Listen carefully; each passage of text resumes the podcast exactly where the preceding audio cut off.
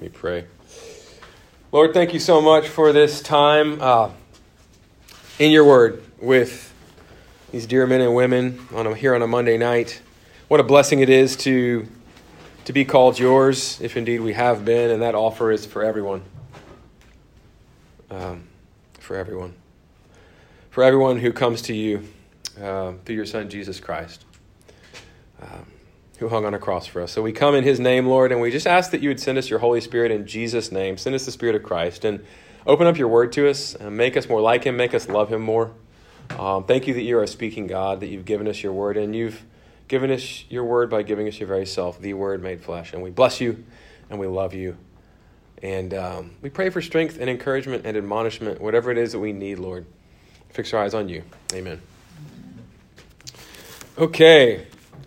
So, tonight, oh, and by the way, there, was there were apologies ahead of time. I did not have time to, uh, to print out a, a note page for you, so I'll just tell you the title of tonight's talk is The Wrath of God Revealed Against All Unrighteousness. It's a heavy title, it's a heavy, uh, it's a heavy text, and we're going to jump right into it. So, what is Paul doing here to close down chapter 1? Um, running into chapters 2 and 3 all the way through 3 verse 20 so for the next two chapters what, what is he doing? Like a trial lawyer immediately after asserting the righteous shall live by faith at the end of 1 verse 17 with the very next word paul begins arguing his case to prove his assertion that the righteous shall live by faith. That's what he starts to do right at the beginning of our text in 118 which i'll read in a second um, not only why do the righteous live by faith, but why must they live by faith? Why is that the only way to actually live? Sorry, we are in, um, we are in Romans 1, in case you didn't know. And thanks if you're new here, you're extra welcome. Romans 1, we'll start in verse 18 in a second. I'll read the text. So, why, why not, not only do the righteous live by faith, as Paul um, says at the end of verse 17, as we left off last week, but why must they? This is the question Paul sets out to answer over the next two chapters.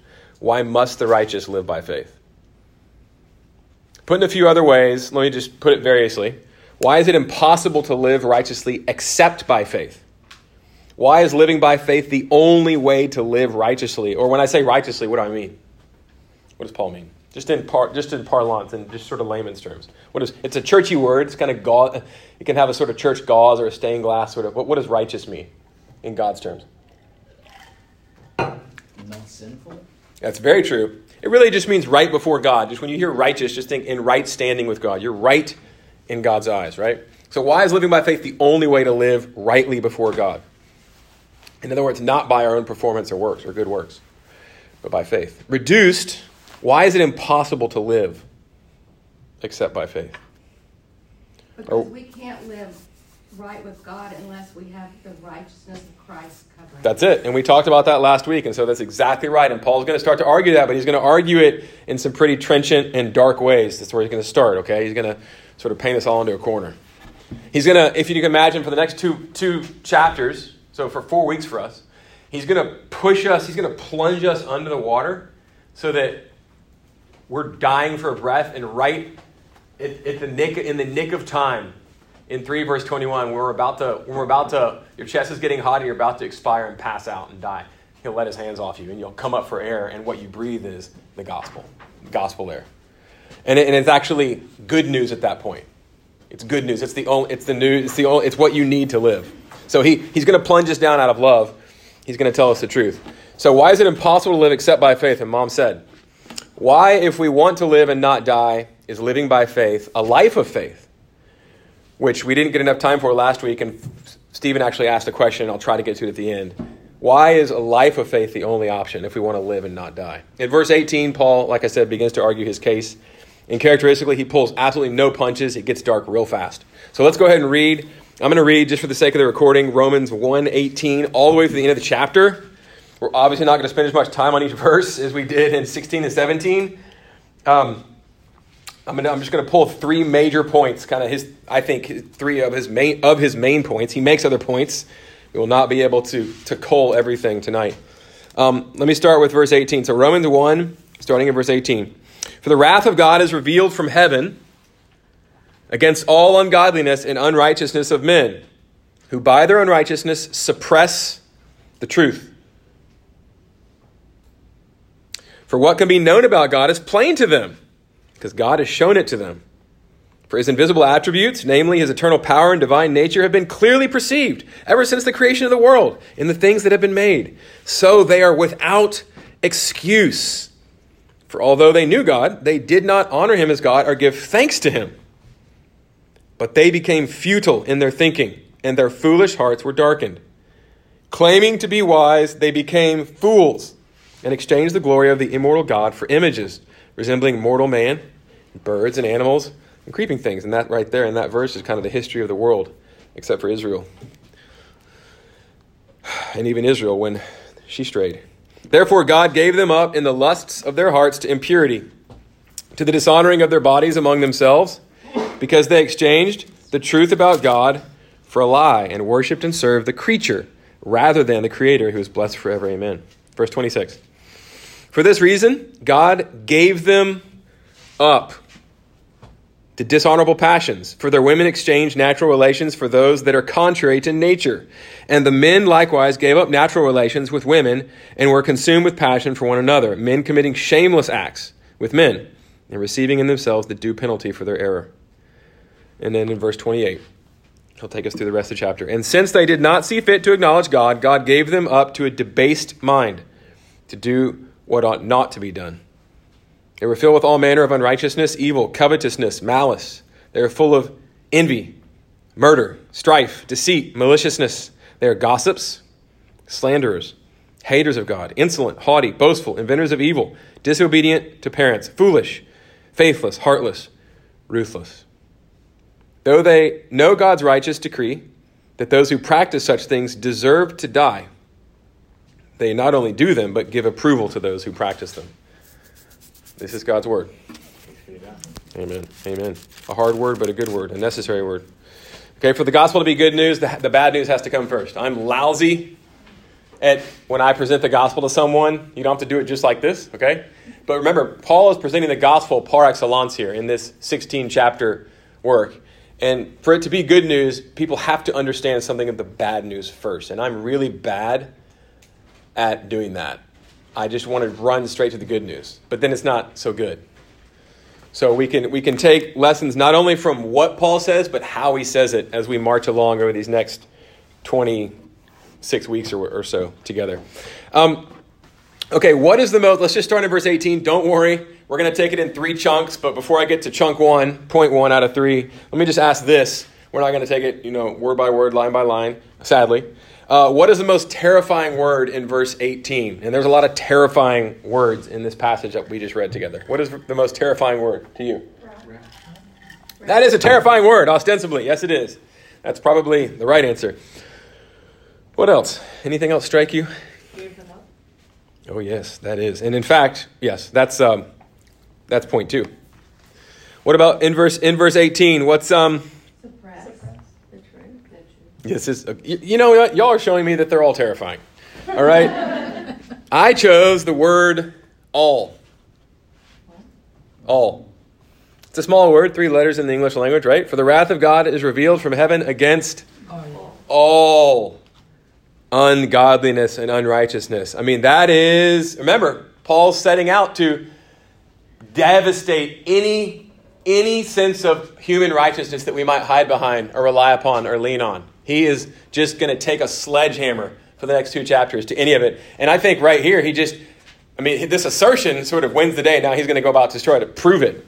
But if this is indeed true, that God, his wrath is revealed from heaven against all, not some, not most, not 99%, but all ungodliness and righteousness, that's bad news for you and it's bad news for me, if we're honest. Not a single sin will God allow to go unpunished. We cannot stand right before God, right? Righteous on our own record. No chance. Um, there are sins of commission. We've, we've kind of all heard of this probably. There are sins of commission. What's a sin of commission? It's where you act. You commit, right? You commit a sin, an infraction. You break a law. You transgress. There are all sorts of different sins, but you, you, you it's an act. What's a sin of omission? Well, we haven't. There, I mean, that's something we think about perhaps more seldom, less often is that things there are things that we ought to do. Paul uses that phrase here, ought to. And we don't do. That is also a sin. There are degrees of sins. Intention, uh, uh, malignant uh, or improper intention can be a sin. Um, there, so there are sins of act, but there are also sins of thought. Now, that's not necessarily a sin of omission. This is something different. But uh, there are sins of things that we do, but there are also things that we think. You don't, it doesn't just have to translate to fingers and toes and out of the mouth. Um, all sin, Jesus makes super clear, springs from the heart. What did he say about when they were super focused on outward? If you're going to rely on your own performance, your own legal performance, and your own standing and your own record of righteousness to save you, you better have a very externalized law, which is why Islam has an extremely externalized law. Um, Phariseeism in the first, uh, Judaism had become a sort of um, artifice in the first century that Jesus stepped into. And, and law was very, God's law had become very externalized. Do this, do this, do this, do this, do this, do this, don't do this, don't do this, don't do this, don't do this. And the Pharisees were obsessed with cleanliness because, you know, and all, it was all external. And don't eat this, don't eat that. And uh, Jesus says, hey, they, he, they would get on him all the time. They would, he and his disciples would eat things and they were like, that's unclean. And what did Jesus say? Not what, it's what comes out of the man Yeah, it's not what goes in, silly. It's not what goes into a person. This was revolutionary at the time, but it was actually taking God's people back to the real meaning of his law. It's not what goes in. You think God's so unjust as to think that actually what we ingest makes us. No, it's not what goes in, it's what comes out. And that's a real problem because what comes out comes from the heart. And what comes out is a lot, it's the list of what Paul read here that I read, or what he lists here that I read murder, hatred. And, of course, murder, murder starts with hatred, and adultery starts with lust. And on and on and on it goes. Greed slander jealousy and down and down the list we could go. Um, and so god cares about our heart. All sin springs from the heart and the heart is what god cares most about because everything comes from it. He sees all of every human heart. Um, and, and, we, and we read that in 1 samuel 16 7 and other places right where um, jesse lines up his sons and the most impressive ones are the ones that think they're going to be anointed king and, and who ends up being anointed king yeah, but David, the least impressive. He's not even there. He's so unimpressive. He's not even. His own dad doesn't even line him up when the kingmaker comes to town. And, and God says, Don't look at the exterior, I look at the heart. I don't look at what man looks at, I look at the heart. Okay, so three points tonight. Um, number one is we suppress the truth. We suppress the truth. Where does Paul say that? At the end of our verse 18 there, right? God's wrath is revealed against from heaven against all ungodliness and unrighteousness of men who by their unrighteousness suppress the truth. By their unrighteousness suppress the truth. We don't just suppress or push down or hide the truth so our sin and evil won't be found out. Suppressing the truth is part of our unrighteousness. So um, that word by is in in the Greek, and it can it's even most most plainly just translated as in. Okay, by or in our unrighteousness, we suppress the truth, right? So we're not just doing it to, to hide our sin and evil. It's actually part, it's a feature. Suppressing the truth is part of our evil and unrighteousness. Uh, it's a feature of our sin to try our utmost to push truth away, bless you, insofar as it exposes our evil and our guilt. That word suppress, it means to push down like a, like a beach ball, like when you're in the pool or the ocean and you try to push a, a ball filled with air down under the water, what happens? It pops up. And like it's it's fun for kids to try to like you sit on it and you try to keep it under the water. And it's virtually impossible for any length of time for a long length of time to keep it under. You try to push down that thing eventually it's going to pop up. Um, it's like holding someone under the water until they drown. It's like holding a pillow over someone's face until they stop breathing. It's that forceful. That's the kind of language paul's using here. That much effort is required to suppress the truth so we can do, so it stops accusing me, so I can do what I know is wrong. That's what Paul's saying. That much effort and that much intention are involved as we suppress the truth in our unrighteousness. And that much knowledge that what we've done is wrong. Just as much knowledge as if somebody smothers someone in their sleep with a pillow. Truth exposes our guilt before God, so we expend tremendous amounts of energy to get rid of truth. We do this with language, pro choice. Don't worry, we're going to go on both sides. I try, always try, do my best to go on both sides, right and left, to offend everyone. Because the gospel, it offends us all, because we're all guilty. Pro choice, right? What is that? What is pro choice? That's a nice, those are two nice sounding words. I'm pro and I'm choice, and I'm pro choice. Yeah, it's killing humans. It's killing the most defenseless humans among us, right? It, it's it's pro-choice is, is pro-murdering unborn babies. Okay, um, that's but but listen to the, my point is not that. My point is the language pro-choice sounds really nice. Um, who wouldn't be pro-choice? Because because if you're not pro-choice, you're anti-choice.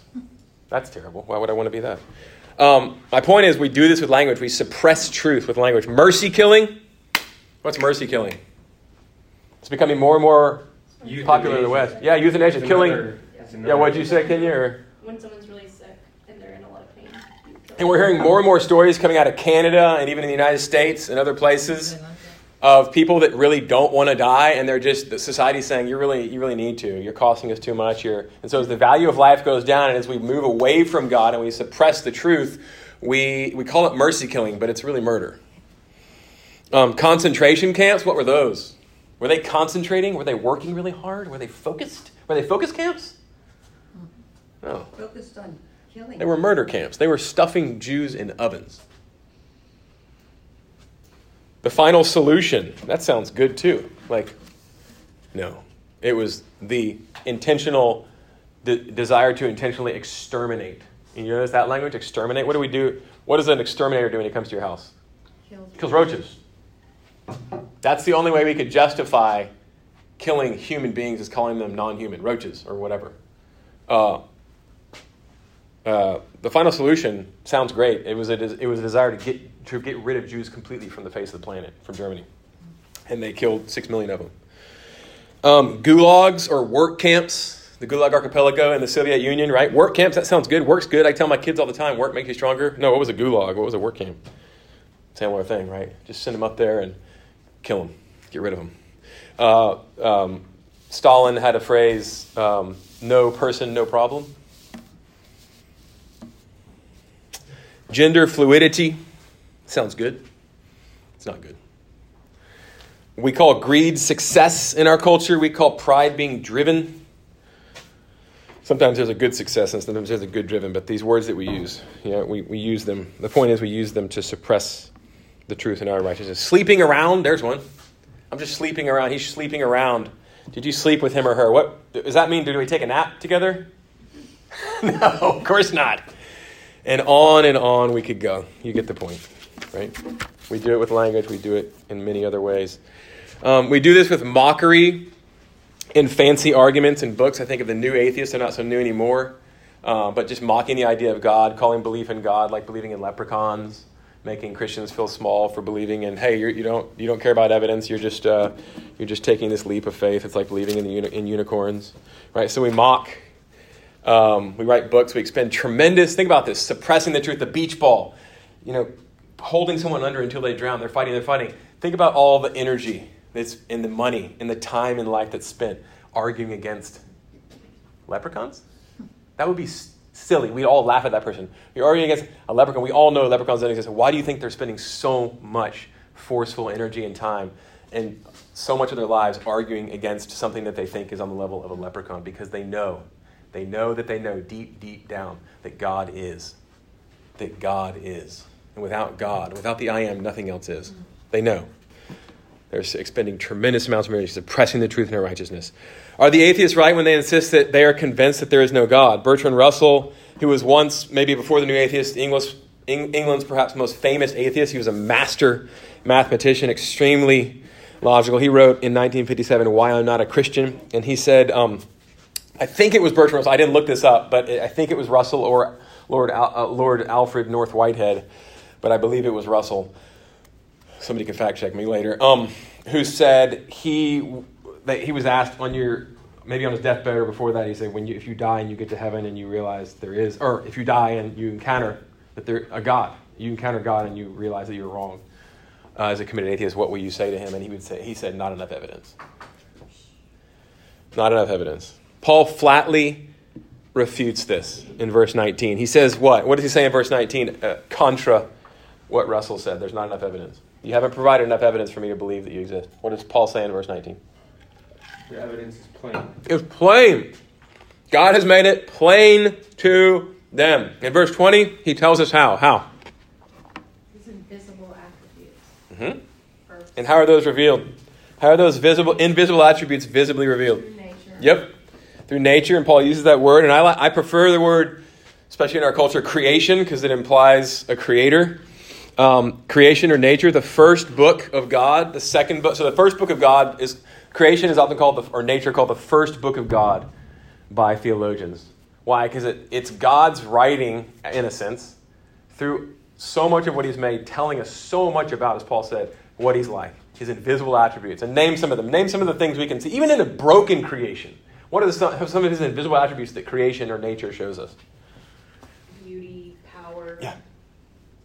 Yeah, right there. Those are two very prominent characteristics. Creativity, duckbill platypus. You kidding me? Anteater. I mean, does God not have an amazing sense of humor? Wicked, wicked sense of humor. Millions of Not stars. wicked, literally. Hmm? Millions of Oh, stars. just the power is beyond, and even the zaniness, you know? I mean, just Uranus is on its side. We have gas planets, gas giants. We have rock planets. We have fire planets. We have none of them are evenly spaced. They are they're in ellipses, not in circles. I mean, he's, there's an asteroid belt between what Mars and Jupiter, and there's a storm that's twice the size of Earth on Jupiter, and on and on and on we could go. We have stars. I just told my son the other day. I said quasar. And he goes, What's a quasar? And I was like, it's a star that like spins so fast and it emits these radio pulses and. It's amazing. And if you look at, I mean, C.S. Lewis preferred instead of space, which implies, what does the word space imply? Or suggest? Emptiness. Emptiness. Black- Stability. And even in the emptiness, sterility. In the emptiness, we know, and I, told, I was telling Seth this today, dark matter. We're learning more and more. There is actually no such thing as emptiness. Because Seth was asking, why, where does dust come from? Like the dust particles that you see in a sunbeam. I'm like, I don't know. Skin follicles, but not just. You know, even if you haven't been in a room for years, you hope a little shaft of light comes in and all there's all this dust. But in space, astrophysicists have known for quite some time now that dark matter actually is there in the space, in the emptiness, and it composes more of the mass of the universe than anything else. And if you look at pictures of the Hubble Space Telescope, it's not space, it's the heavens. It's teeming with all sorts of color and creativity and amazing. And, the, and Psalm 19 tells us these things proclaim the attributes of God His power, His beauty, His creativity, His sense of humor, and on and on it goes. What about um, Yeah. also uh, human consciousness and Oh, man. consciences and knowledge of good and, and right and wrong? Yeah. And even the argument, well, we're getting off track, but that's a great, I'm, you aren't, you aren't, but I, I'm about to. But just the idea that, like, when somebody says, I can't believe in God because of evil, whoa, whoa. That should be that should be the very thing, one of the very things that pushes you to God. There is no evil without God. The reason you're so offended to evil is because of God. There has to be a standard, a good, for there to be evil. Um, you know, like if I kick this table and then I, sorry, this is horrible, but I kick Laurence in the face. We all know how wrong that would be for so many reasons, not least of which because she's an amazing person. So sweet. Why would I ever do that? Point is, if there's no God, if everything is just stardust, if there's a homogenous universe, which means it's all the same, there is no difference between kicking dear Laurence in the face and kicking this table. There's absolutely no difference. We just think there is. And we know that's not right. We know that's not, you know, pouring hot water uh, in a cup and pouring it on Laurence's head and that's from Francis Schaeffer. That's not me. Um, is it should be? It, it is the same. Put, putting Jews in ovens and putting some corn on the cob on the grill. Same. We know it's not. Torturing babies, raping women. We're just thinking of the worst possible things. They're not worst if there's no God. If it's all, if everything's stardust, it's just the same as or stomping on a leaf. We know that's not right. There are so many other things in addition, and Paul just brings up one, really creation. There's so many other things. Even meaning itself is an amazing argument. There's no meaning. If everything's just a concatenation of uh, atoms bouncing around, there's no, there's no reason to trust anything I'm saying in any train of logic over dirt on the ground. There isn't. There's no logical basis for it. And we could go on. There's so many evidences of a God. We push them all down. Mainly because, not because we're not convinced up here, but Paul is saying mainly because why? Because we want to what? We want to be God. And we want to be God. We want to suppress the truth so we can live how we want to live unrighteously. It's ultimately, there are these sorts of arguments we have to work through, but ultimately, Paul's saying, don't ever forget this because it's true. You can lean on it, it's truth. Ultimately, we want to be God. We want to live how we want to live in our own way in unrighteousness. Not with God at the center of things telling us how to live, but with me at the center of things. And that stems from our rebellion. And that is what Paul is saying is at the heart, the beating heart of our, of our rebellion in our sin. Um, and so, okay, so Paul says he's made it plain to them in the first book, the second book being the book that we have here. We can learn all sorts of things. This isn't part of the lesson, really, but just to sort of finish the thought, this is the first book, as it were. Uh, sorry, creation is the first book, nature, uh, that tells us so much about God. But the second book, so that's all general revelation. This is special revelation. The written word of God that takes us to Jesus. The creation can tell us a lot about God. It cannot tell us that for God so loved the world that he gave us his only son to die for us on a Roman cross. It cannot tell us that, how much God loves us in that way, and that that is the only way to be saved. It cannot tell us that. This book, this amazing book, this second book, tells us that, this special revelation. So the first book, though, is enough for us to go, there is a God. There has to be. But we push it down. Um, okay. Yeah, and, and like uh, Jordan said, he mentioned conscience and other things. There's creation, think of stars, but think of the, the molecular, you know, the subatomic cells. We now know the supercomputer. We know more about the stars in the heavens than ever. We know more about the, the subatomic invisible uh, level down here. We know about the heavens because of the Hubble Space Telescope. We know about the things down here because of microscopes, nano, nano. Uh, we know about nano trucks and that cells are like supercomputers. They used to think, even 100 years ago, they thought a cell was like a globule of jelly. I mean, Darwin thought that the eye was pretty not. He knew it enough to know that it was so complex that his. He said something based on his deathbed like, the eye is so complex that there's no way it could have arisen by chance and energy. No way. He knew. But we know so much more about the eye and about subatomic things now and about how complex they are. Um, and, and so I think that God has given us access to information because we are so railing in the West, in parts of the world, against his existence that he's, he's giving us um, more and more evidence that he is. But still, we, we suppress, we suppress, we suppress. Um, and one of the reasons Darwinism is so damaging is because it severs that connection between creation and God. It gives us it gives us uh, a way out. People say, hey, I, I, chose Darwinism because it allowed me to be an intellectually fulfilled atheist. Right? I, can, I can say, there's this argument that says, yeah, it didn't come about through God. It cuts, it cuts away everything Paul's saying here. Know, or it involves a system. It offers a system that says, no, it all rose by chance. Where did that thing come from that it rose from? No, I don't know. There's no answer for that. But it all came about somehow. Okay, so, um, so it turns creation into mere nature, or rather, mother nature which we'll get back to this, but that's one of the reasons we hear so much about the environment today. So that's one of the reasons, not the only, and we'll get back to that. So, why does this behavior pro- evoke or provoke, to use a better word, God's wrath? That was the first word that y'all chose that, that you thought was in verse 18, really scary, and it is. He sounds mean. Is God mean? Why this wrath against our suppression of the truth? Why? Because God can't tolerate sin. He can't tolerate sin. That's true. Keep going. He's just. He's just, yep, and he can't allow injustice, just like a good judge. We talked about that last week. He's a good judge. He can't allow it. Why else? He is the truth. As the truth, he, in the sense in which he has no choice, he has to act in accord with his character. And he cannot allow untruth to go on. In his mercy, he allows it to go on for a while, but he must put an end to it eventually. Well, and he also knows that when we keep sinning and going towards the untruth, it hardens our hearts against him. And he made us for him. Yes. It's like Yes. he's saying, Yes. So there's a sense in which I'm going to jump on that. There's a sense in which it's out of love, not a sense in which Yeah. it is underneath. I would argue every every bit of this passage and every bit of his wrath. And I'm getting ahead of Paul, and that's okay. I want to be able to preach the gospel to us every time in the next four weeks. If I don't, if I don't offer you any hope, present the gospel, there'll be zero people here by the end. Um, but Paul, he doesn't let up for two chapters, so I can't. Uh, we, we gotta we gotta follow his train. But I do believe that um, why this wrath against our suppression of truth? The, the, the, the, every answer y'all gave is right, but the one word underneath it all, the most fundamental thing that I would give is love. God loves his creation, us most of all as the highest of his creation and dearest to his heart, and he therefore hates to see his creation ruined. Sin ruins God's creation and it ruins us because it sends he can't be with sin and it sends us away from him and he hates that and so he reacts in fury against that which is ruining what he loves in a good parent love is always behind anger So now I was behind my anger because I'm not a good parent. Jesus called me evil in the, in the Sermon on the Mount. And he's right. He never kowtowed to humans. He knew it was in man's heart. And without God, there's only evil in my heart if you peel back enough layers all the time. Love is always in a good parent, and God is the best parent.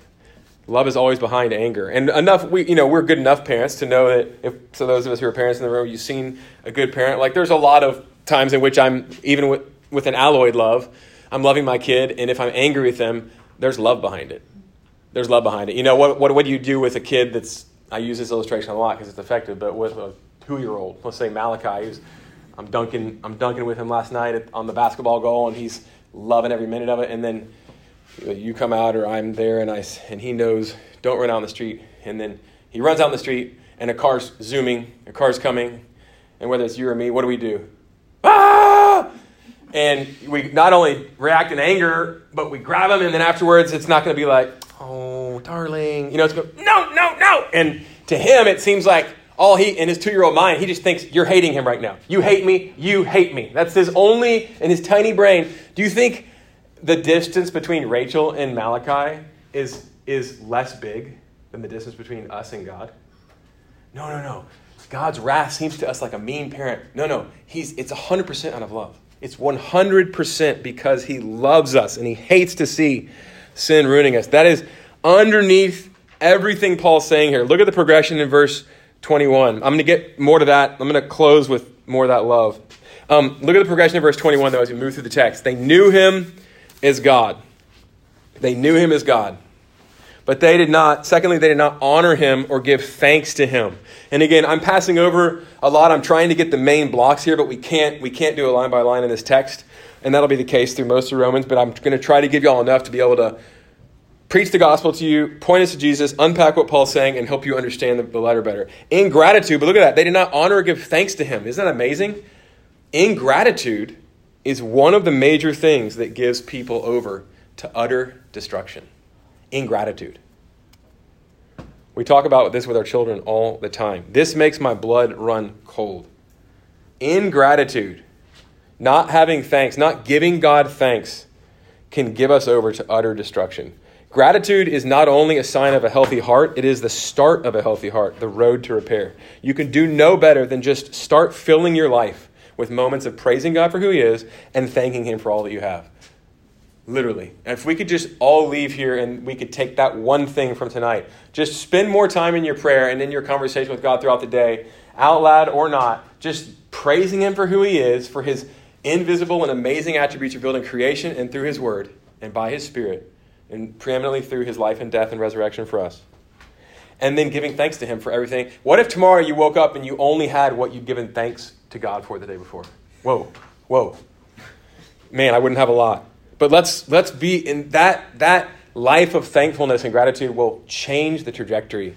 I think it'll change the temperature of our hearts. It'll change our trajectory.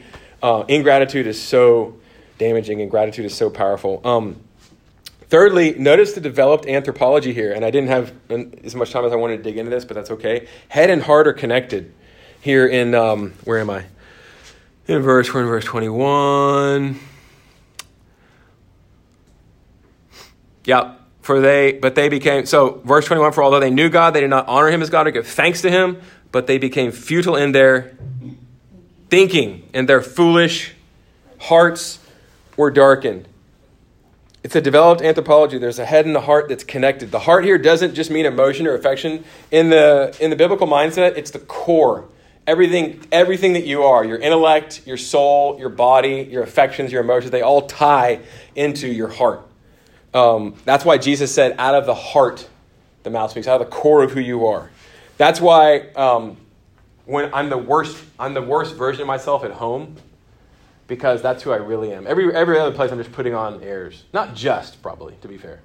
But I, I, I put on a nice, I want people to like me. I have to be my best behavior. At the office, if I acted like I do at home sometimes, I would not, they would kick me out. All right, so I let down my hair, and all of a sudden, Mr. Nasty comes out at home because why? Because because people bring it out of me in home? No, because that's that's what's down deep. Do we need to put videos? In? Pastor damning himself through the teaching. Indeed.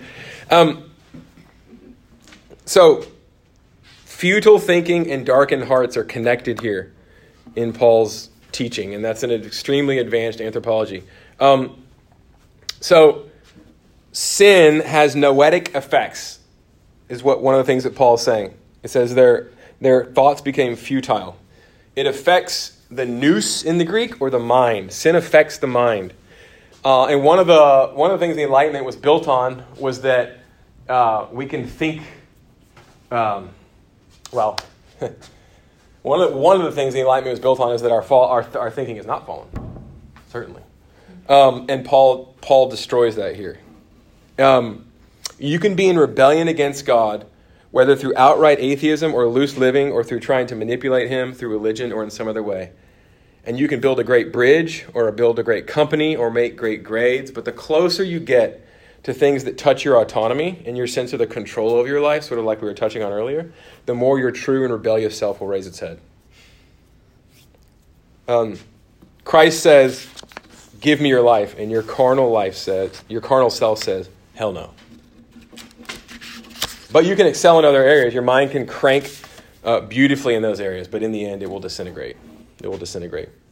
Um, so we can see the connection. The thoughts become futile and the heart darkens. We tend to disconnect them in our, in our culture, um, largely because the West is, is a post Enlightenment, on a post Enlightenment hangover. But there's been a resurgence, a rediscovery. Um, two books that pop to mind immediately. There's a lot out there Descartes' Error and Voltaire's Bastards. Um, uh, yeah, I just wanted to get that word. In. No, I didn't. But it's, uh, it's, it's a book. And both of them touch on EQ, um, emotional um, intelligence. Emotion and intelligence are connected. To be emotionally out of tune is to be dumb in a real sense, even if your SAT scores were really, really high. Um, Descartes was a dualist. He thought mind and body were fundamentally separate. Right. Substances. Right. But that's anti-Christian. Uh-huh. That's exactly right. We're psychosomatic. We're connected. We're connected. That's exactly right. What is EQ, Pastor? Um, just emotional intelligence.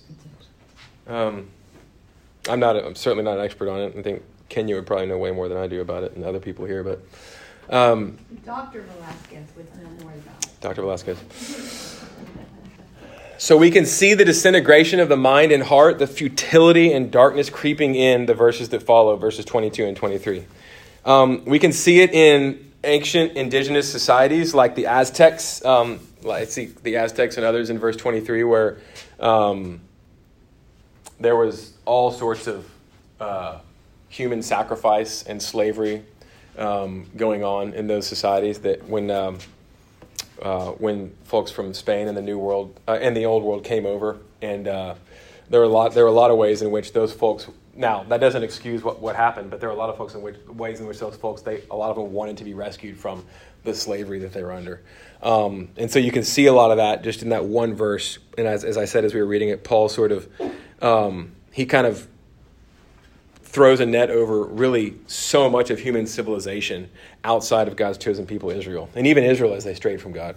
In verse 23, that says, And it they exchanged the glory of the immortal God for images resembling mortal man and birds and animals and creeping things, right? So thanks God. We appreciate, you know, all the ways in which creation shows that there is one almighty God, but we're going to worship things that you made instead. And that um, it darkens our hearts and it turns our thoughts futile.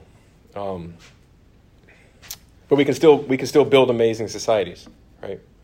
Um, our society, I see you more in verse 22, claiming to be wise, they became fools. We're starting to see lots of verse 23 as well, but claiming to be wise, they became fools. Why do you think that the environment has become so important in the West? Do you think it is unrelated? This is a question. Do you think it is unrelated to the ebbing, to the lessening of the worship of the one true God? Why do you think environmentalism in the West has taken on a religious, even fideistic fervor? What do I mean by fideistic? Uh, faith, faith like. Yeah, yeah. So like, yeah. So faith like and and absent any evidence. Fide- fideism is believing in God uh, contrary to evidence, and even not even paying attention, not needing any evidence. You just believe to believe, right? True true faith has great evidence. What did Jesus say when Thomas didn't believe in him? When the resurrected Christ, he said, Those of you have believed and did not see. and have not seen. And then what did he offer to Thomas? He said, "Hey Thomas, you, you want evidence? Forget about it. You're out." No. What did he What did he say to Thomas? Here it is, my He came over and he said, "Hey, touch my side. Touch my hands." And Thomas said, "It's enough. I've, I didn't even need it. I don't need to touch you, my Lord and my God." And he bowed down. But Jesus, there's tons and tons and tons and tons of evidence that we're given in the Scriptures and in creation. That's what Paul's pressing in on here. We have tons of evidence to believe, but there's this sort of contrary to the data, contrary to the evidence, uh, religious, even fideistic fervor to being attached increasingly to environmentalism in the West. We will worship. Environmental obsession is nature worship dressed up in modern garb. We push God out, something is going to take its place. Could be sports, could be money, could be Mother Nature. Um, we will worship. Could be self. It's always self if it's not the Lord, right? As Christians, we are to care for and cultivate the earth, not to worship her. She, there's a reason St. Francis of Assisi called the sun uh, brother sun and the moon sister moon. Uh, not because he thought they're on the same level, but because, hey, we're all creatures. I don't worship you. Uh, but to have her be our mother, the one that gives us birth, as it were. Um, we're to care for and cultivate creation. That's all in Genesis 1 and beyond. But worshiped, she's not our, our, our sister or our brother, she will devour us. Literally, what happens because of sin? What is the earth? We were made to have dominion over the earth, to cultivate the earth, to have it bring forth life. What does sin do? What does the earth literally do? What will the earth do if Jesus doesn't, if he tarries and doesn't return? In in in a hundred years, where will we all be? Not, I'm saying with the Lord, of course, where will our bodies be if the Lord doesn't return?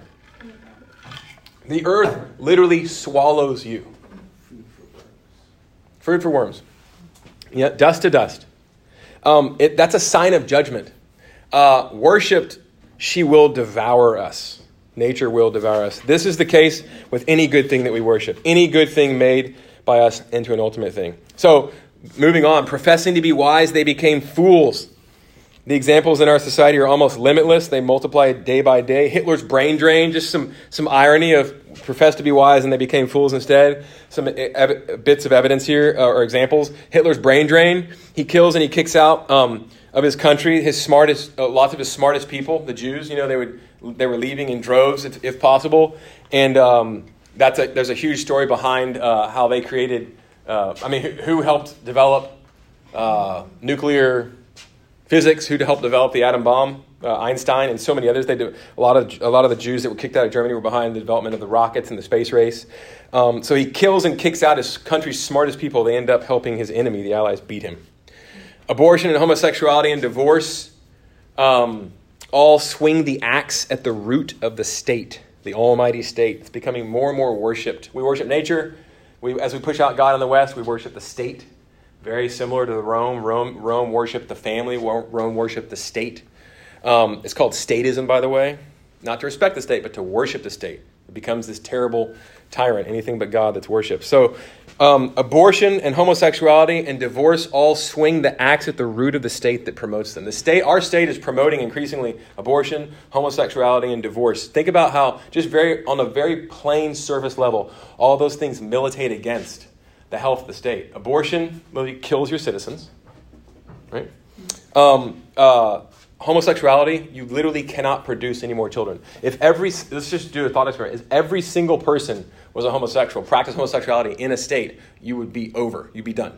You would have no more people. I'm not even, I'm not, I'm making zero moral judgments right now. I'm just saying practically that's what happens. It's an enemy of the state on that, on that surface level. Divorce, similarly. The family is the most integral unit of, of the state. And, and divorce to promote that sort of thing in the single parent family and, and not to promote uh, a healthy uh, marriage between a man and a woman and, and, to say, you know, divorce is an evil. Sometimes it's necessary, but we encourage the family. We want families to stay together. We want kids to have both parents. It's not always possible, but we want that. Uh, and there's so much militating against that today. Is again, it's to strike the root at the. It's to strike the axe at the root of the tree of the state. So again, this is a this is an example of professing to be wise. As we move away from God, as we suppress knowledge of God, we're becoming fools. Um, one simple takeaway from Paul uh, from Paul's terrifying, astringent words um, never profess to be wise. Never profess to be wise. What does he say? Professing to be wise, they became fools. Never profess to be wise. Take this to the bank. To profess wisdom is a sure sign of unwisdom. Seek to learn, to know, repent, seek help, have a humble attitude. Pride goes before the fall, and it's the root of all kinds of evil. Okay? So, what was my first point? I even forgot. We suppress the truth and unrighteousness, something like that. Mm-hmm. Right? We suppress the truth. Point one. Okay, point two. Point two, God gives us up. Point two, God gives us up. So we suppress the truth, point one, and two, God gives us up. We see this how many times in this text? Can you count? How many times? More than once. God gives us up. Three times? Three times in verses 24, 26, and 28, evenly spaced. It's kind of how Paul builds his argument. God gives us up. In verse 24, 26, 28, that means it's really, really important to Paul's argument here. He gives us up in judgment. This word means to deliver over or to hand over. The last thing you want God to do is to let you go. The last thing. Just imagine the sun letting the earth go. Freedom! Oh, it's getting cold. You're done. You're toast. You do not want the author, if you think the sun is life, it's nothing compared to the living God. He's breathed out the suns and keeps everything, every single molecule going by the word of his power. The worst thing, the worst thing that can happen to you is for God to let you go. But see, in our society, the more godless we get, the more, the more we think liberation is being able to do what we want to do. And that's what sin does to all of us. All of us, not just the big sins I've, I've mentioned. Don't worry. In a second, we get to point three, and that is focus on the elephant in the room, but it's also to, to get to Paul's text where he talks about all these sins that all of us have committed, if we're honest, right? So the worst thing uh, that can happen, um, the worst thing God can do is not to bring pain into our lives. This is actually a good thing in the Bible, all over the Bible. Psalms uh, 39, 10 through 11, and 119, 71 are just two examples of literally hundreds talking about God bringing pain into our lives um, as an instrument to turn us from worthless things to the supremely worthwhile thing, Him. We talked about that yesterday at point, point three in the sermon. Paul shows here that the worst thing God can do is to give us up to our desires. Now, that sounds strange to American ears. The worst thing God can give us is to let us follow our own hearts. And the American mantra right now is follow your heart. That's the Paul is saying that is the worst possible thing. God gives us up. He lets us do what we want to do. Yay, that sounds like freedom. It's not freedom. It's the pathway to hell. The worst thing that God can do is to give us up to our desires. As a parent, imagine giving your one, two, three, four, or five year old up to his or her desires. It's easily illustrated. Let him go. Let him do exactly as he pleases every time. How long would this last? How much candy could that kid eat? How far could that kid walk before he got utterly lost or abducted or hurt himself? I mean, it wouldn't take long. It would not take long. Rachel's smiling because she's like, that would be the most cruel thing. Of course, we know that. You'd have to be the worst parent. Okay? But that is that is that is judgment when God just lets us go. We do not want that. Um, how horribly deadly even would this be to do with a child? Paul says that God lets us go. He gives us what we want. He gives us over. Fine, do what you want. And here's the scary thing. His intervention aside, the thing that we want is never him.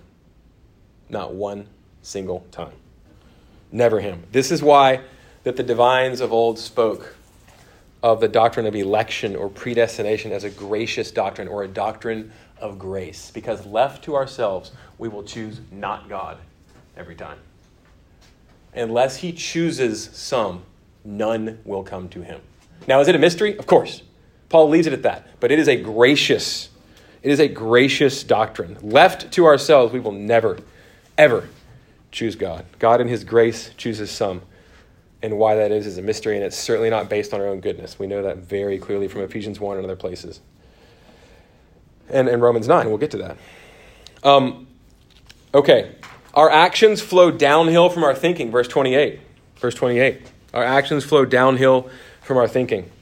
Um, see the litany of verse 29? All this flows from verse 28, from a debased mind. There's this litany of sins starting in verse 29, but all this flows from a debased mind.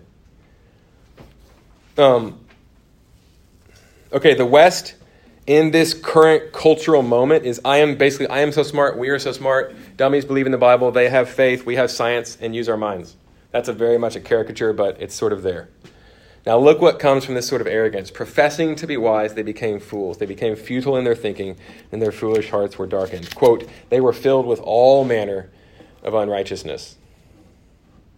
What follows are all things that are not right with God. What are they? What does not right with God look like? Well, let's see. I'm just going to read the list.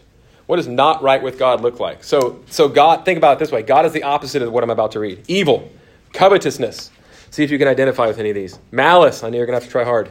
They're full of envy, murder, insolent. You ever hated someone from your heart? Right? Strife, sorry, murder, strife, deceit, maliciousness. You ever been malicious? I haven't. Ha, that's a lie.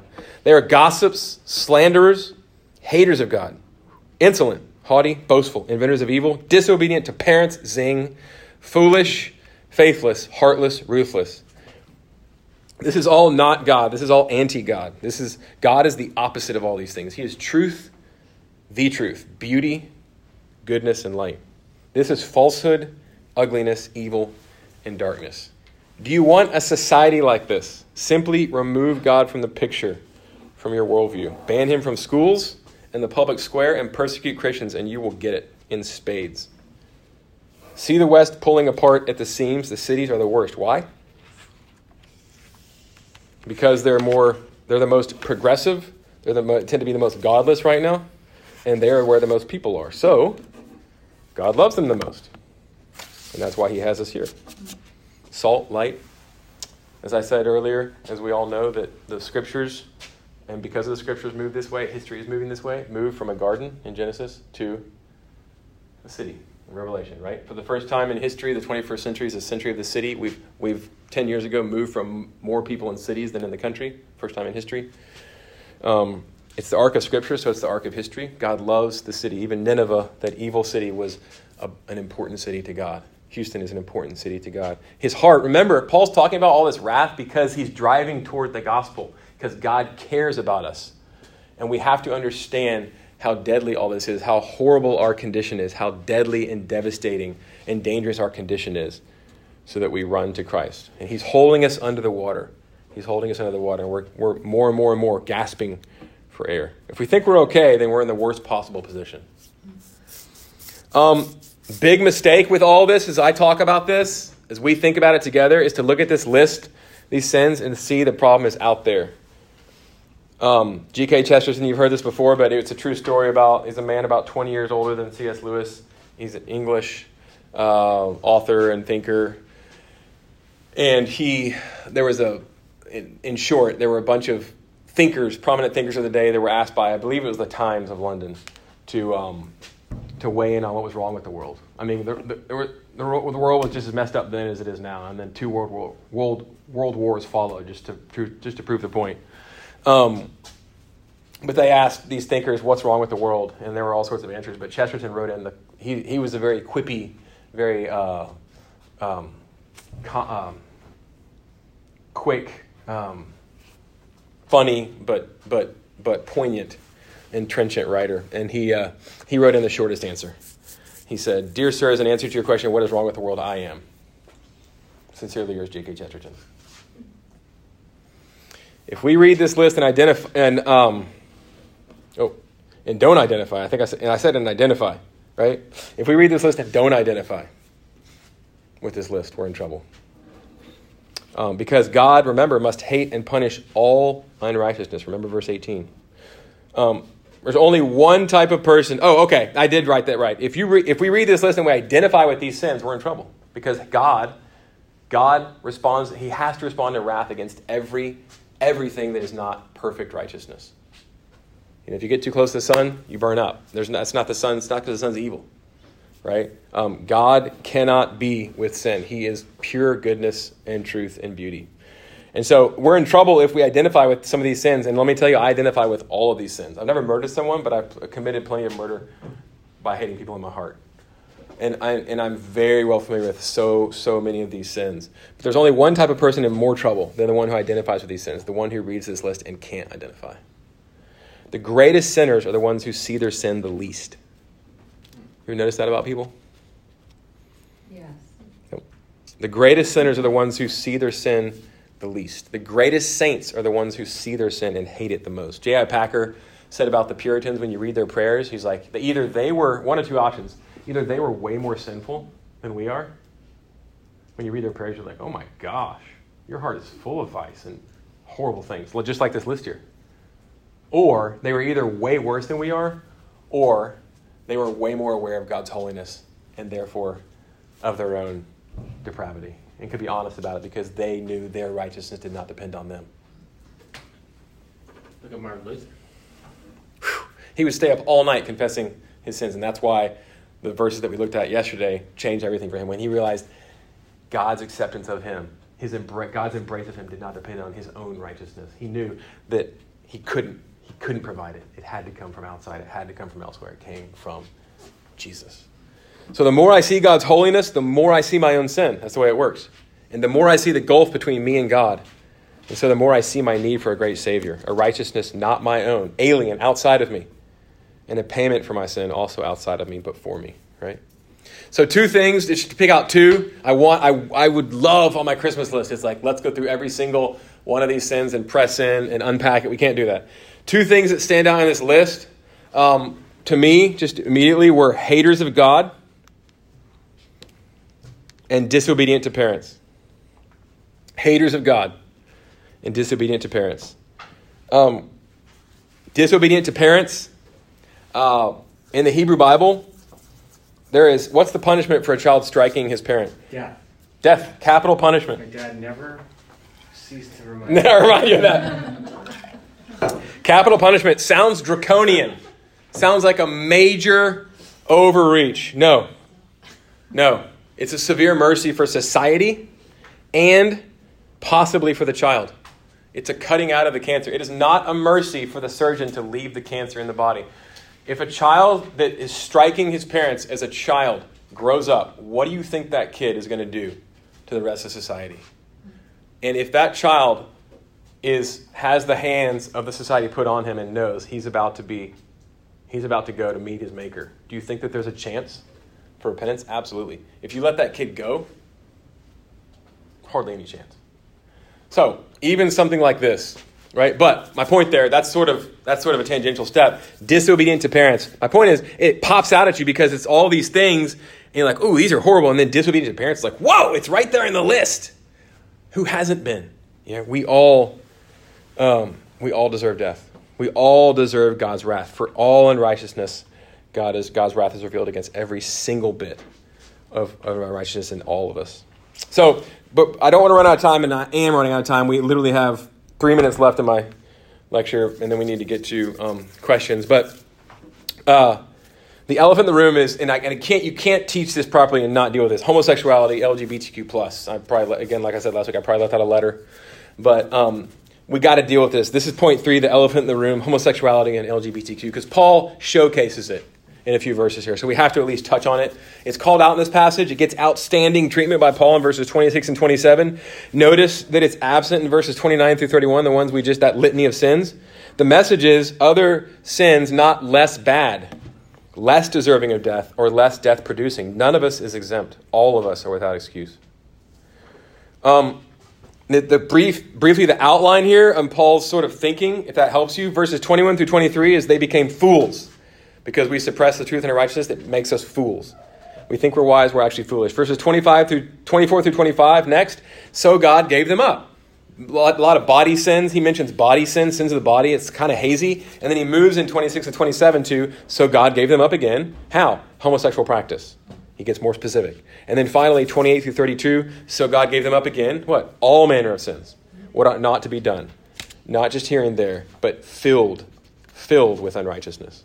It characterizes us. How does Paul characterize homosexual sin? Just to get into it briefly, briefly. As dishonorable, shameful.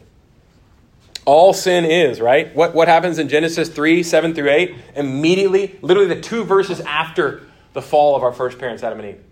They eat of the fruit that's forbidden to them, and what's the first thing that happens? Say again?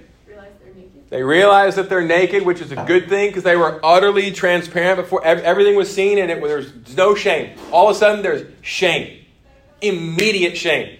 Shame comes from sin immediately between each other and us before God, especially. So they hide from each other immediately. And they start to cover themselves, and, and they don't want to be seen anymore. I'm going to opaque myself. I'm going to put all the stuff in the closet. I'm going to be on my best behavior when I'm at work, when I'm on a first date, or whatever it is. I'm, I'm, I'm, I'm, there's shame in openness and transparency.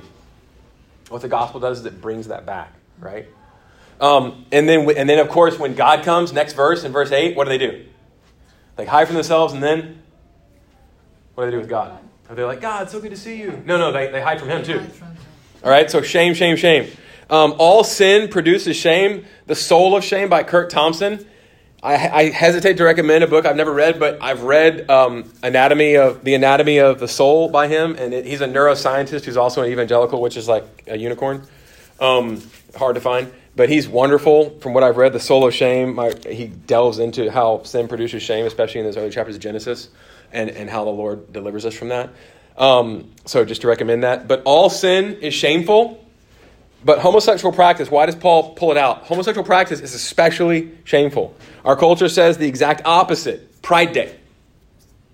Homosexuality sexuality, and gender fluidity. And by the way, I'm only pulling this out because I'm un, my job is not to tell you things I think. My job is to unpack to walk us through Romans and to unpack God's word to us. I promise you, it's there for a reason. It will help us. It will help us feel our own sin and run to Jesus, and it will help us understand the ailments of our culture and take those things and take our culture to Jesus. Believe me, just stay with me. Homosexuality and gender fluidity and transsexuality, these are things not to be especially ashamed of, but proud of, says our culture. Proud of. The killer here is that you can never repent of something you're proud of. Shame is meant to lead to sorrow and sorrow to repentance. Our culture is trying to help LGBTQ, plus, but it's hurting them. It's doing them the worst disservice. Our culture is greasing the skids toward hell for those enslaved by homosexual sin. Not only is it not sin, they say it's not shameful. Not only is it not shameful, it's something to be proud of. Flaunt it. Have a parade day. Have a parade month. It is the real you. Chase and I were in a apartment complex on Richmond, right across from our neighborhood, and we were talking with an, we, an older gentleman with a pride flag opened up, and we started talking with him and inviting him to something. And he said, "You know, I, I think basically I left my family, left my wife, left my kids, and I'm I just had to be true to myself. And um, this is who I am, right? I, this is who I am. just had to be, and that's what the culture has. The culture has sold this man a bill of goods. He thinks he's finally being true to himself. Um, it's devastating. Um, passion. So, uh, so what does Paul say here in verse?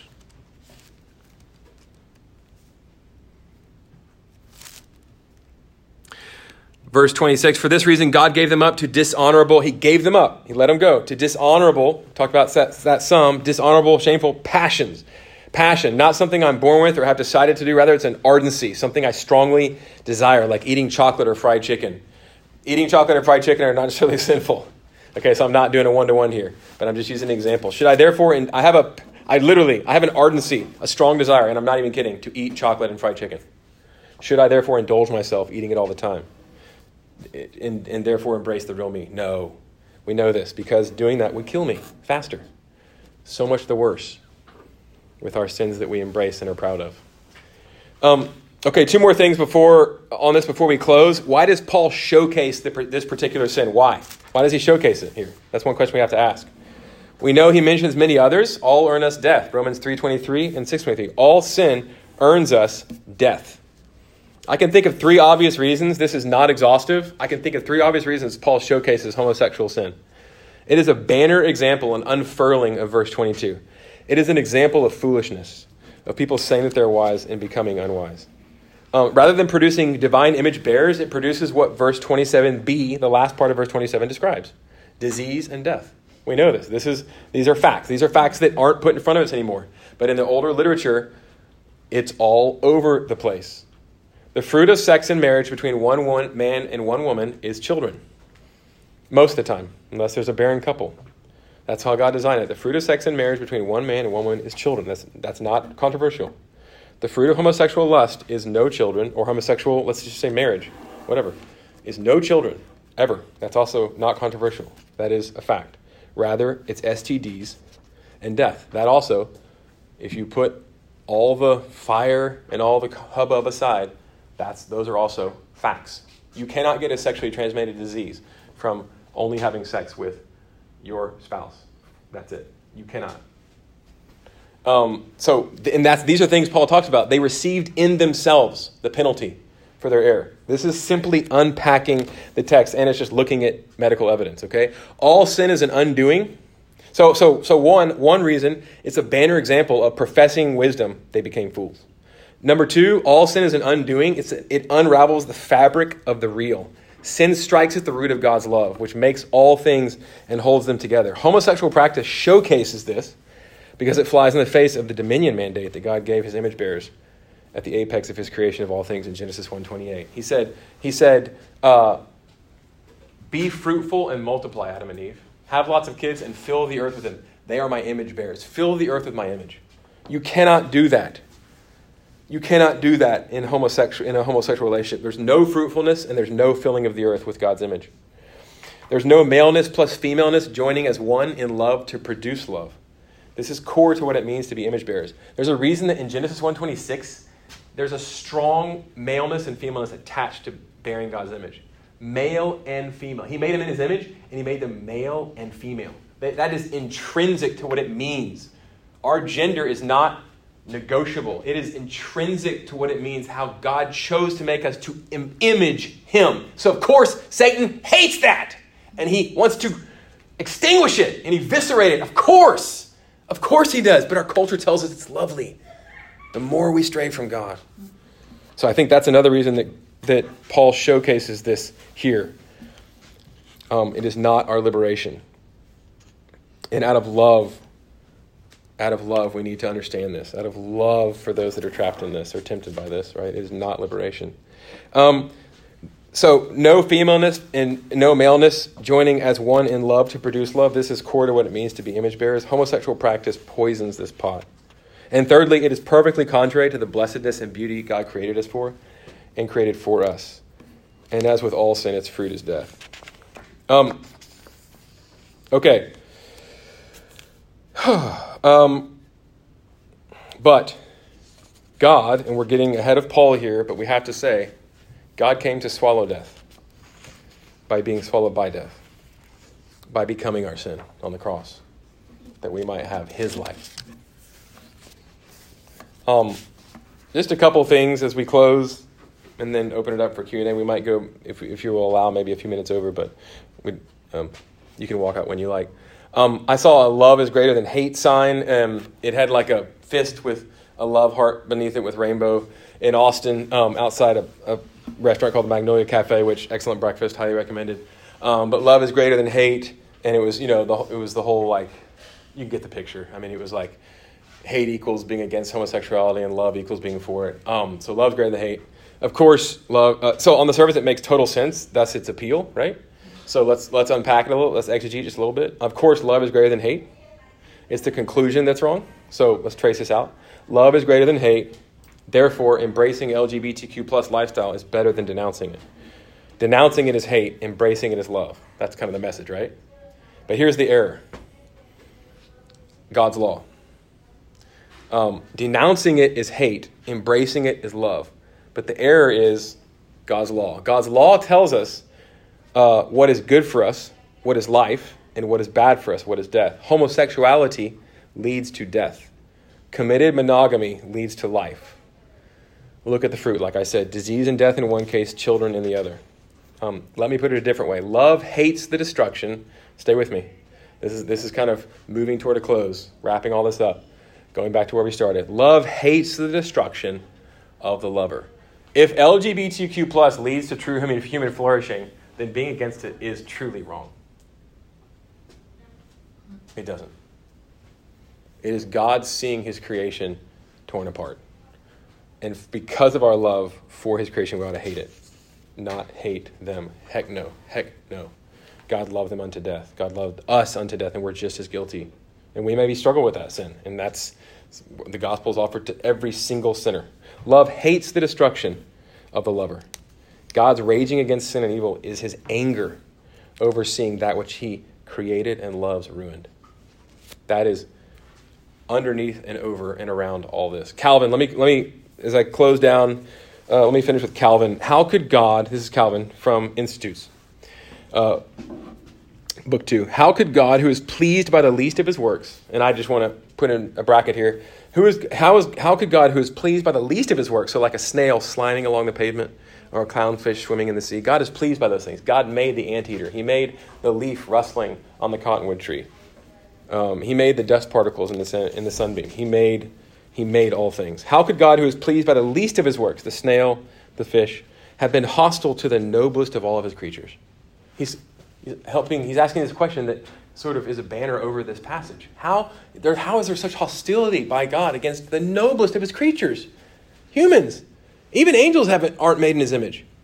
How is he so hostile? Calvin says, and then he answers. He says, He is hostile toward, and if you're going to write something down, write this down. He is hostile toward the corruption of his work rather than toward the work itself. He is hostile toward the corruption of his work rather than toward the work itself.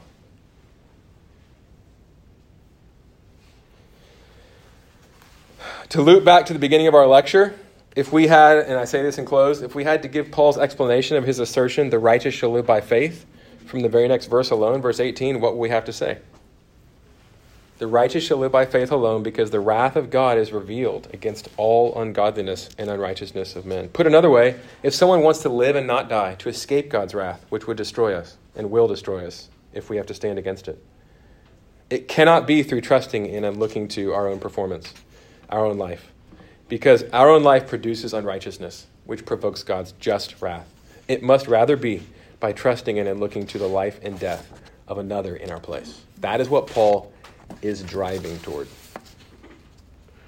Um, let me just recommend to you a uh, an article. I'm not going to touch on it because we don't have time, but it's an article that actually Andrew Tinsley sent me in uh, First Things. And if you if you want, I can send it to you. But if you type in First Things, uh, it's a journal, a Catholic journal, and Louise Perry, she wrote an article called "We Are Repaganizing in the West," and it is superb. I don't think she's a Christian. She wrote a book last year uh, she's a feminist, and she wrote a book, uh, but a but a great writer and a and a trenchant thinker.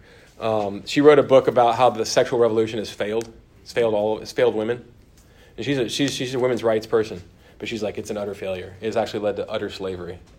Um, so Louise Perry, L O U I S E Perry, Louise Perry, and First Things, in the article is called "We Are Repaganizing," and um, highly highly recommended. But it helps us see. Um, that sexual liberation leads to death and slavery of, of the weakest in society in all sorts of ways, and the cheapening of life. And we, we're seeing it more and more here. Uh, Roman society was rife with it. And what the Christian gospel did is it started to, it started to push that stuff back. And And infanticide too. And infanticide too. Life was cheap. And that's one of the things she talks about. She said we're, we're, seeing, we're seeing paganism take over again as we move farther and farther away from God. And one of the things that the church is going to do is it's going to, it's going to, uh, it's going to be a light that burns brightly and that stands out more and more and more, just as the early church did. Uh, and this is the kind of society that Paul's writing in the midst of. The sort, sort of stuff that we're starting to see more and more of was, was common culture in Paul's day. And what Jesus came to do is to, uh, to, to bring us life um, by giving us his life. And so um, I know tonight was heavy. It's a heavy text. Uh, I promise you, Paul's not going to hold us under forever. Stay with us.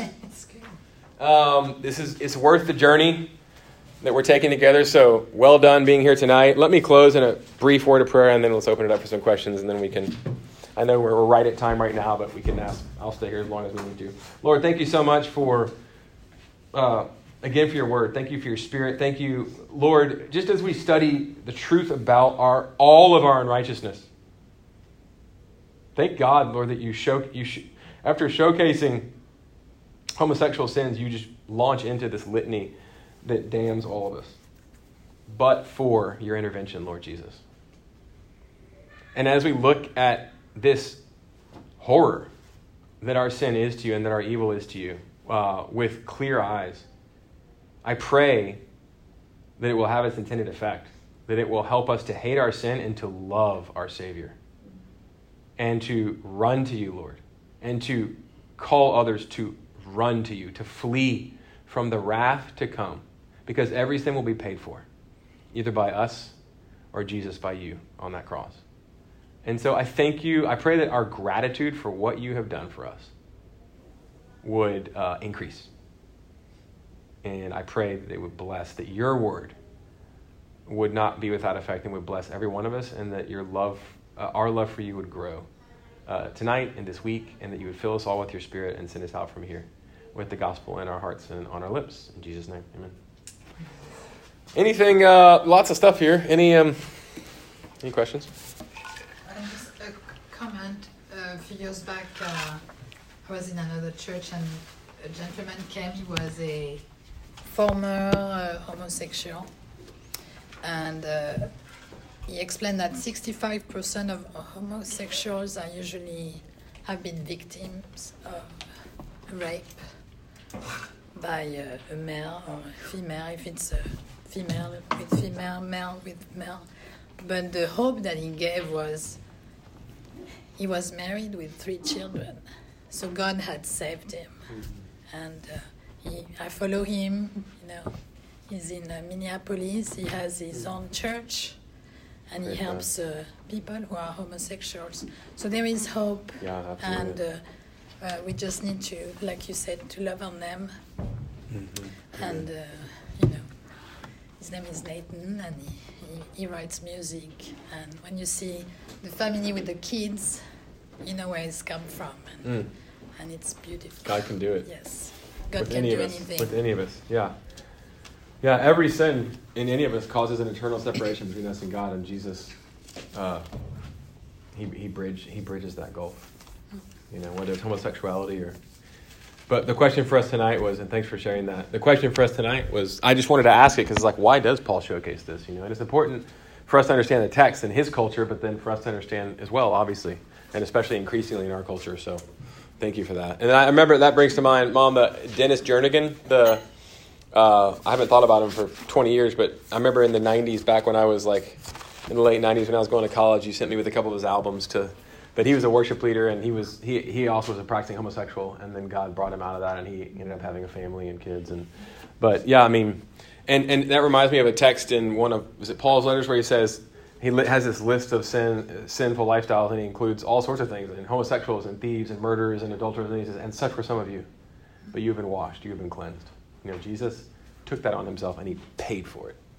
Paid for it. And he can um he can do it. And only he can do it. What else? Thanks. Have Yeah. not touched about transgender, Yeah. which is uh, what the enemy is really trying to bring uh, trouble into young minds. Mm-hmm. You know, what you said about, uh, Mhm. you used the phrase acts at the root of the state. Like, I, I, I understand what you're saying, but in a way, I kind of think it's the, in some ways, it's the opposite. Yeah, talk talk to me. Because, um, you know, since ancient times, if you read like Plato's Republic literally, you know, Mhm. he says in forming like a perfect society, we're going to get rid for the philosopher rulers. Right? They're basically raised communally. So Yeah, the state takes them and you raises don't them. Know your mother. Uh, Which we're seeing more and more as the And right so- as the state then you look rises. like Yeah. the Cultural Revolution or the Hitler Youth or Mhm. uh, you know any totalitarianism in the 20th century, it's it's um, the act is at the, the root of the family That's right. because that's an obstacle to the power of the state. Big time. And and even on the other aspects like of um, birth control or abortion, right? It's by decoupling procreation from uh, from sex and also offering, uh, particularly if I may say, like women, the option of sort of they don't need you know traditionally like women Need men. need men. Now they have the state. Um, No, that's great. Great point. support. Totally agree. Um, Very insightful. So you know, I, I see what you're saying, but Yeah. in, in some ways, it's actually I think aimed at making, as you're saying, the state God. Yeah, that's very insightful. 100% agree. Yeah, there's so much here. That's great. Great thought. You're you're right. Yeah, we see we're seeing more and more resemblances with with the ancient Roman state, and that should give us great hope, not depress us. It should actually okay.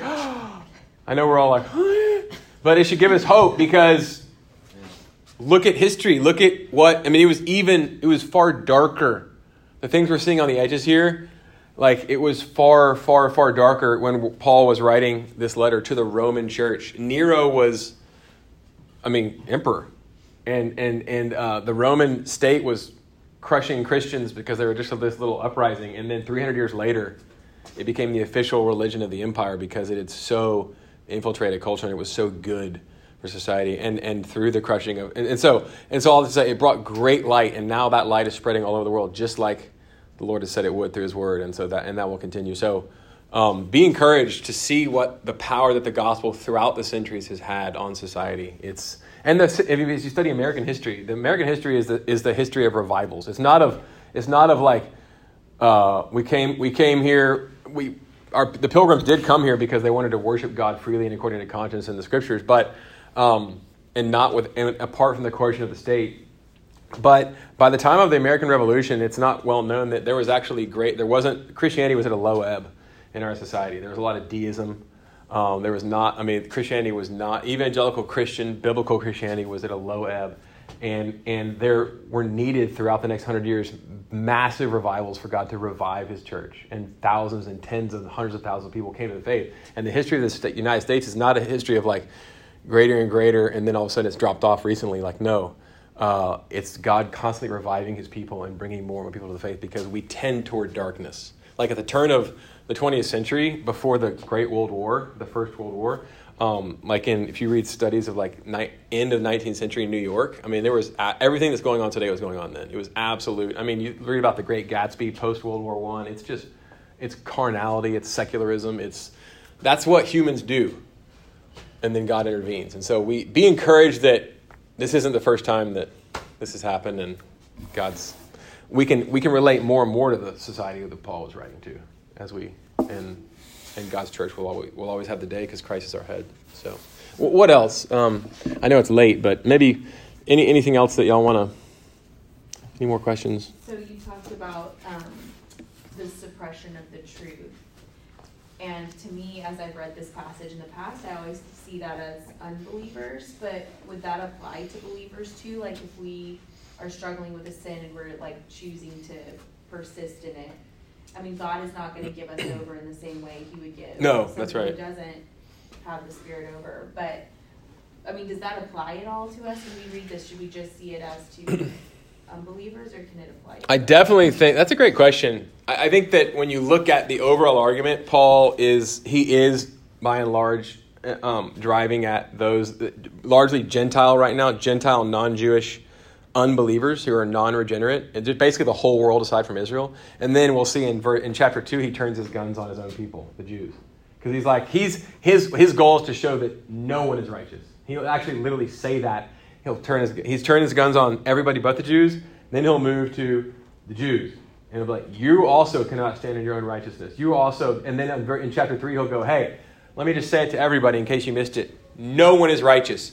The scriptures actually say that. Have you missed it? And then so he wants to paint all of this in a corner. So I think mainly he's going after, but I do think we'd be remiss if we didn't weren't able to apply that and go, man, I see each each one of these sins in my own heart still, and I and I know that every part of me, every part of me that's carnal and that's not submitted to the, the lordship of Christ, like I'm alive in Christ, but the, the, the as Paul will go on to say in Romans, the old man is still alive and well until I die and see Christ face to face and am glorified.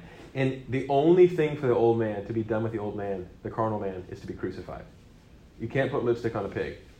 And so that that old man will try his very best to suppress the truth. And it has to be surrendered to the Lord. Now, so and we can talk more about like God will never abandon he will never abandon his own. He'll never leave his own to to go their own way fully. No, no, no. Uh, but so that's I don't want to get into treacherous, you know, but, but, so be encouraged. But I do think that's a, a good insight that yeah, we we do that too. We, we still suppress the truth in our righteousness. I probably do it every day. That's why we need the word. I mean, do you think and each other and the Spirit. Can I piggyback that? Like, just Come on. my own, because this like touches uh, just very personal with me because like I uh, am you know my late twenties started to drink more and more, and I got to a point where I was a full blown alcoholic.